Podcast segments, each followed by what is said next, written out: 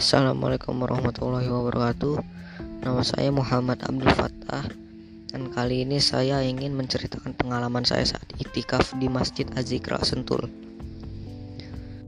Pada saat itu saya masih berusia 6 tahun atau 8 tahun ya Sekitar SD kelas 1 atau kelas 3 Pada saat itu saya iktikaf di sana dengan kedua orang tua saya dan dengan saudara-saudara saya.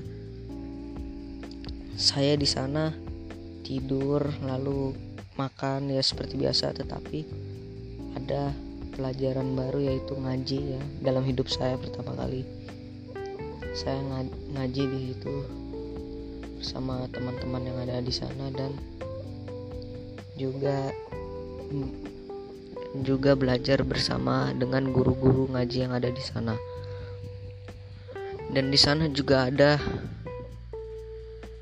uh, tempat jajan yang ada minumannya. Ya, seperti itu. Dan di sana jika ingin tidur kita semua berkumpul di satu ruangan dengan AC dan bersamping-sampingan. Di sana saya memiliki teman yang sedikit pemalu. Ya, namanya saya lupa tetapi tetapi dia sangat jago gambar. Saya diajarkan gambar robot darinya. Dan saya pernah nangis karena kehilangan ibu saya saat itu padahal ibu saya sedang istirahat dan saya mencari-carinya hingga muter-muter sampai nangis menangis nangis Cina seperti itu ya.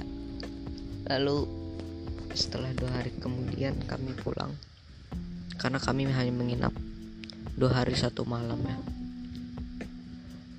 Sekian itu dia pengalaman saya. Di di masjid. Assalamualaikum warahmatullahi wabarakatuh